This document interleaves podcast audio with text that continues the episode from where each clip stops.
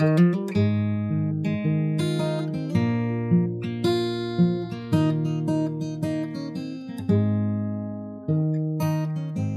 evening, everyone. Thanks for tuning in to the Steve Perryman podcast. Great to have your company as ever. Uh, good evening, uh, Howard and Tom. Uh, thanks for your input. And we're going to be talking to those very soon about their opinions of, of last night. This being Thursday, uh, with the Fulham game being last night. Um, firstly, though, some feedback uh, via messages from our last podcast about Fulham. And I'm told that everyone was so positive about Johnny Haynes eventually being a Spurs player. And that was because he was actually born in Edmonton. So it was thought of as a certainty that when he eventually decided to leave Fulham, it would be Spurs that he'd head for. Well, that didn't happen because he decided to be loyal to his first club, which I can't argue with, uh, and stick with them. So the Spurs situation never occurred.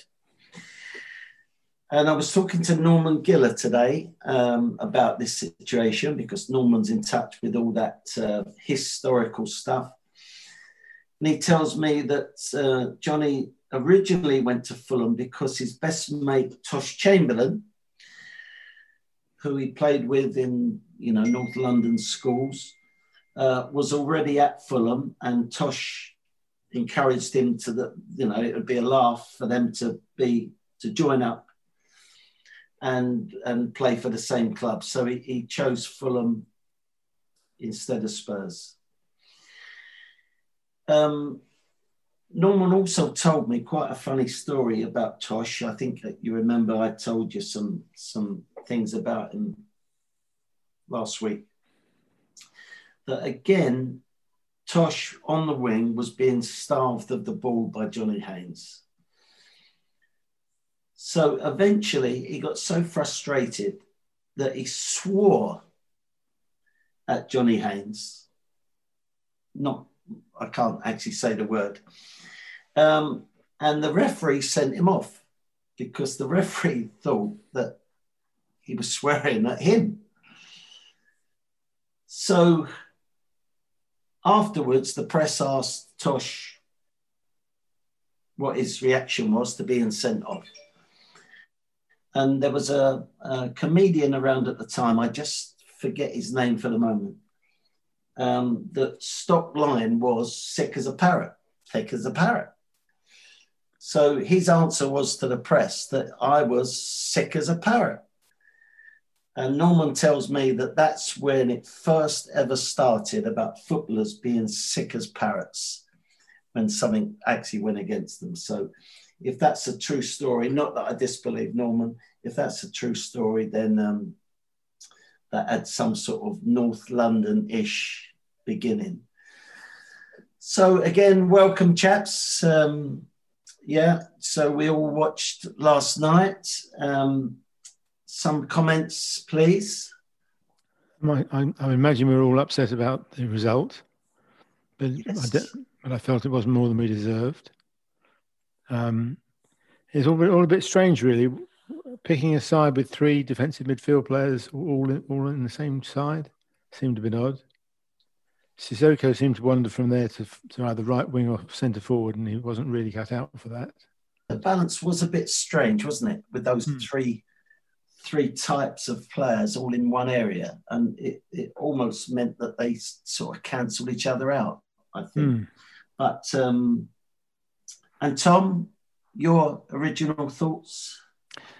Yeah, similar. I mean, it looked like an unbalanced team. Like when we saw the lineup and saw that kind of um, plethora of central midfielders uh, starting, um, you know, you just think, you know, okay, he knows what he's doing. Won't argue with that. And uh, you know, with, at, at, times in the game, I think for for other than the first 15 minutes where Fulham kind of came at us, we then seemed to really control the game. Um, had a couple of really good chances as well as as well as Harry's goal, which was brilliant, by the way. Such a such a classic diving header, Keith Houchen esque But uh, but second half, it was just as has happened a lot this season. We just um, didn't go for it. Didn't go for the, the the, the killer second goal. Harry Kane's last shot in the game was on 35 minutes, which um, you know says it all. Really, we just never really looked like we were going to uh, push on. And the, the, the worrying thing for me was that when we when they when Fulham equalised, um, when that's kind of happened in previous games, we've then at least kind of really kind of put the foot back down and gone for it to go yeah and, and, you're there thinking oh why couldn't they play like that before the equalizer but this time i don't even think we really looked like we were going to score or, or, or, make many chances after they equalised this time and um, obviously Sir, uh, Reguilón had his goal yeah. disallowed but other than that it just felt flat which was disappointing i think flat was the uh, was the right term um, there's no doubt that was an amazing goal what what an amazing goal! I mean, yeah. the pass from midfield out to the left, the control, the control was that perfect that it didn't need another touch to set it up before it went in. Get the ball in with your left foot, and Harry's there, as you say. What a what a header! It's a lovely, iconic, so, iconic goal. Yeah, yeah, it was a bit disappointing, wasn't it? Um, I think it comes back to the fact of of you know, Jose is still in still in the, the process of, of building a team. And is it just over a year now he's been been in charge? Yeah, 14 months. And when you think back, you know, how long does it take to to get your messages deep into the players? Um, you know, I, I, read somewhere that Shankly was like seven years before he won anything, and Keith Burkinshaw, for instance, was was five years, I think, five seasons before the first trophy comes. So, you know, I know it's a different era that we're in, and and Jose is a top top manager, um, but I still think he's in the building process. So, the messages, for whatever reason, are not quite there, and um, but you have to say that to to to if if they are defending the one goal lead, that is an incredibly difficult thing to do. And it's proving too difficult for us at the moment with regard to their the team's understanding of how to do that. So um, frustrating without doubt, two wasted points this is always the same. You know, put it in context. If it felt like a loss, didn't it? Yeah. yeah. It felt like a loss. Uh, yeah. Well, it was a loss of two points. So um, anyway, we onwards and upwards. We've got Sheffield United next, and we're gonna we're gonna talk about uh, that. I saw them um, on television against Bristol Rovers in the FA Cup. Bristol Rovers were um, incredibly unlucky. I think they they fell short because of a, a bad refereeing error. But um, but at least the manager there, the Sheffield United manager, paid respect to the competition and put out a okay, not a 100% first team, but enough players um, that made it a, a, useful exercise for them. And then, of course, they went and got a win. So um, uh, after that in the league. So, Howard, um, if you tell us of your your knowledge of Sheffield United, please. Um, I certainly will. There's not much I can I could find out about them, but they've played a very important part, albeit a limited, role in our history. So, I'll start by taking you back to a long time ago, just before Steve was born in 1901, and, our, and our first FA Cup final. Sheffield United were our opponents, and the first game played at Bolton was drawn 2 all. It was the first time cameras were used as a football match, and scenes are still available on Pathé News. The replay was at Stamford Bridge, and we won 3 1. Our striker, Sandy Brown, became the first player to score in every round of the Cup. We were and always will be the only non league side to win the Cup. We didn't play United that often until, until we lost 6 1 at their place on the 6th of May 1939. It was then another 10 years until the next time we met, which was on 12th of November 1949, when we won 7 0. The reason for the 10 year gap was, of course, the war. That Spurs side was almost ready for its destiny as they won the second division in 49 50 and then the first division in 50 51. Another rare occurrence of teams winning the second division league and then winning the top division of the next season. In more recent ter- ter- times, in the 60s, I quite enjoyed watching Sheffield United because they had a really talented player called Tony Currie. And that's all I have to say about them. Well done, Howard. Thank you very much. I'm going to talk a bit about Tony Currie as well. But first of all, I'm going to talk about our second division season. That was 77 78. And the relevance of Sheffield United was that uh, in our in the new league that we were because of relegation, our first game of that season was at home to Sheffield United. We won 4 2 on August the 20th. And our goal scorers were uh, Keith Osgood, uh, two penalties, uh, John Duncan and Chris Jones. Um, the goal scorers for Sheffield United were Chico Hamilton, the penalty, and Edwards. Now, I, I, can't remember Edwards' first name, but what I do remember, and this is not out of YouTube because I'm actually quite pleased that that game is not there. But from the end of the season of relegation, we went on tour to Norway and then a rest, and then we pre-season tour to Sweden. And the new way of playing was me to play alongside the centre half and bring the ball out and set the ball into midfield with the talent of Glenn Hoddle and Neil McNab and John Pratt and people like that. So this first game, as say, I'm delighted it's not on YouTube because I remember this fella Edwards give me a little bit of a tough time in the first game, and, and I've owned up before that uh, in sunshine I wasn't quite the same player. And being the first game of the season, there was sunshine, and uh, I think I may have even given the penalty away for their first goal, which put them a goal up. And I think the Edwards lad, ex of Hull City, um, beat me and, and scored the goal. So uh, one of the times I'm pleased that uh, that the cameras weren't there. Um, that start of that season, that was the first game. We, uh, in ten games, you only had one defeat, and that was at Hull, and that that went a long way to putting us on the right road to to getting promoted. Uh, we drew the away game at um, Sheffield United, Bramall Lane, uh, 2 2, uh, with John Duncan and Peter Taylor being the scorers. My first ever game against Sheffield United was away, again a 2 2 draw, Martin Peters and Alan Gilzean.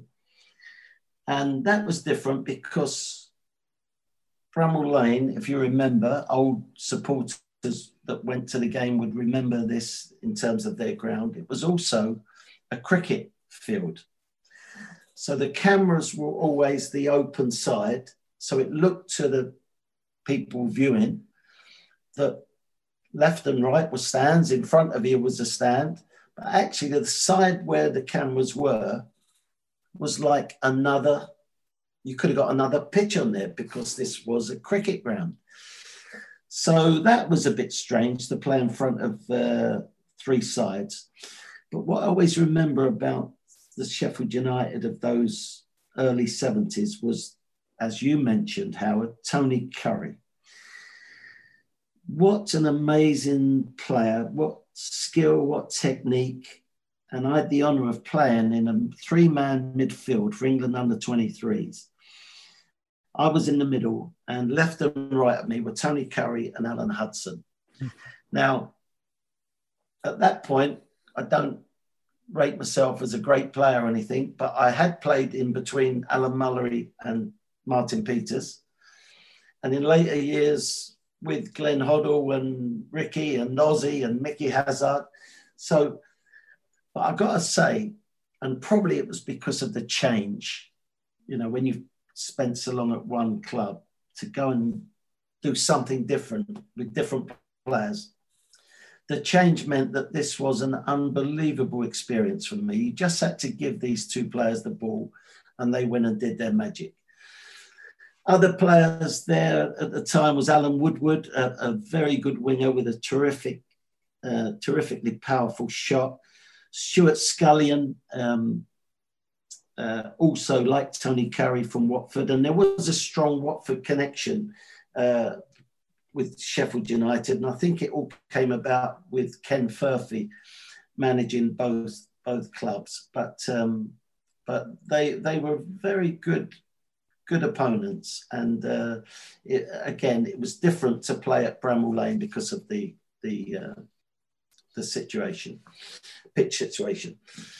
So there's always a link um, to opponents, and uh, I've got a couple of links with Sheffield United for, for Spurs. One is Martin Peters.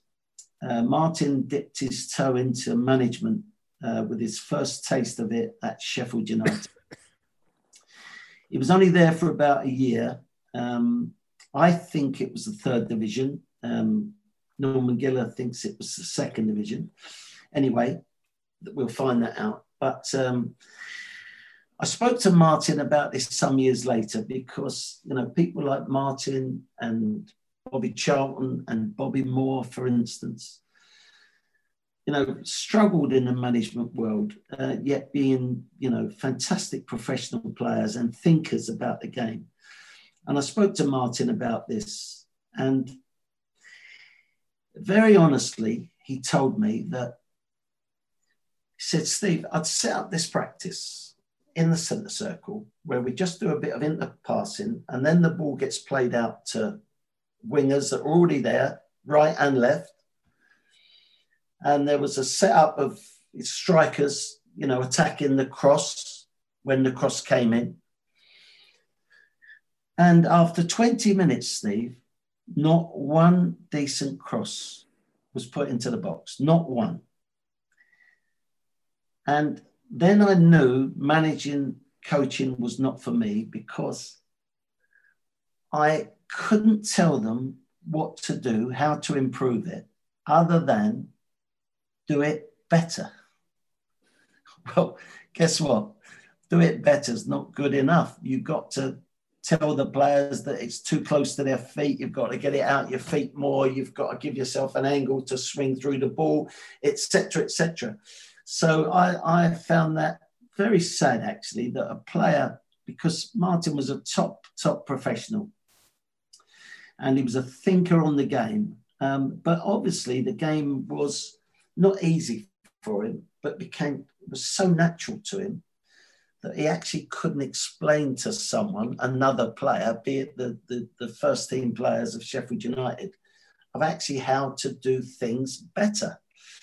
So um, Martin only lasted in that job uh, for a year. His wife Kathy said that you know he should never have took the job because he wasn't used to that level, and they didn't. She didn't um, really enjoy living up in Sheffield, being a being a Londoner. So um, it soon came to a finish. And then my second link is Harry Haslam. Harry Haslam, in past years, had links with both Luton and Sheffield United.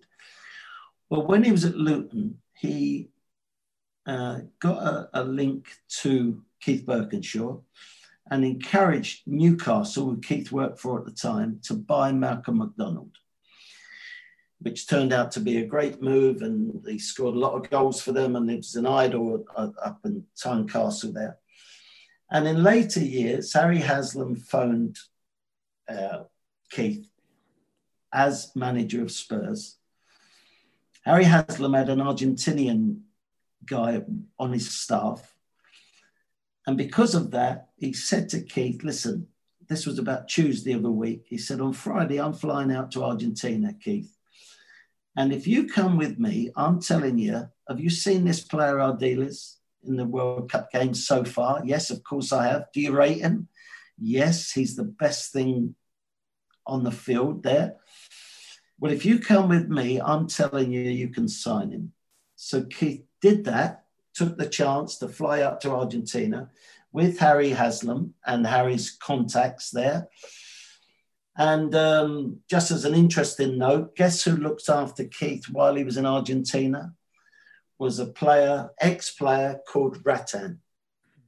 Rattín famously got sent off at Wembley and and where Alf Ramsey would not allow an English player to swap shirts with him, etc. And Keith said you could not meet a nicer fella. So amazing how all these links mm. come into play when you have contacts to sign the likes of Ossie Ardiles or Malcolm McDonald for, for Newcastle. So in lots of ways, Howard, thank you for your information about what it means to our history. But it's sort of there's more modern links to that as well. So yep. Through the chap called called Harry Haslam. Well, I can remember the first game in, in Division Two, and I remember it was a sunny day, as you say. And walking back to the car, I remembered with, with Terry, and we said, "This is good fun this second division, isn't it?" We actually were quite, was, we were very pleased and excited by what we saw the first game.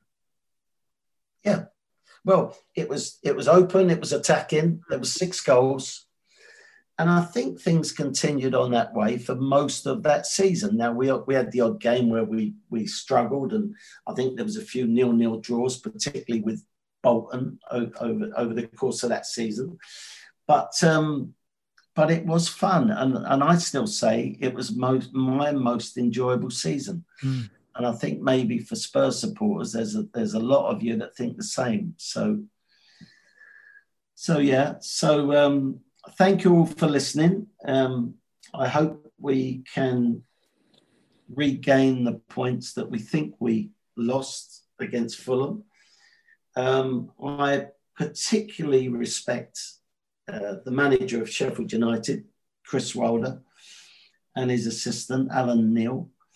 Um, I've vied against them in most divisions uh, in the past. They're very genuine people. I think when you look at their team this year, I think that they overachieved last year. But I think they're honest, they're workmanlike. They are the sort of team that a city like Sheffield deserves. It's like a working class team and um, and very genuine. So of course, I want us to beat them. Um, I hope that we beat them, and uh, as I say, we can uh, we can regain some of the uh, the points that we think we're lacking.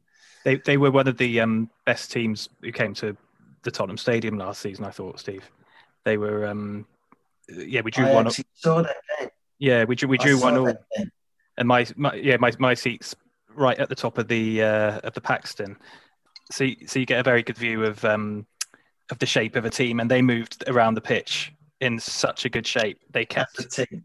Yeah, they As were the exactly exactly. Um, I, I, I don't remember another team all season moving as effectively as Sheffield United did in that game, and they should have won. They should have beaten us. Yeah, I remember. Did they score a goal that was offside?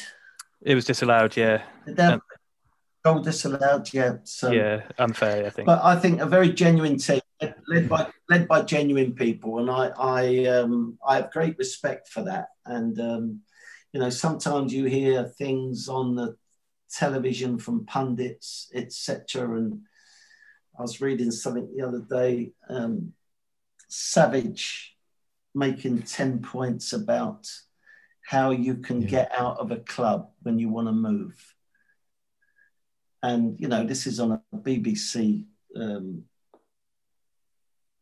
uh, chat thing, yeah. and uh, I thought it was absolutely disgraceful. And, and, you know what I heard the other day? I heard um, on Five Live they were giving Arteta some stick, right? And this lady must have been an international, played probably played for Arsenal, and she was saying, well basically that Arteta was was just put the cones out for, for Pep. As if Pep is stupid enough to employ someone who's only capable of putting the cones out. That doesn't happen. That just doesn't happen. And she also made the point that that um, you know assistant manager is the easiest job in football because you're everyone's friend, and when you get left out, the, the assistant manager comes up to you and says, I, I would have picked you. I can't understand his decision. So I mean, some of this bullshit that people come out with on the radio and and and uh, on our TV screens, it, it's got to be heard or seen to be believed. But anyway, I'm saying about Sheffield United that these are genuine people, and of course we still want to beat them. And uh, let's go and get three points. So thanks for all listening. Come on, you Spurs.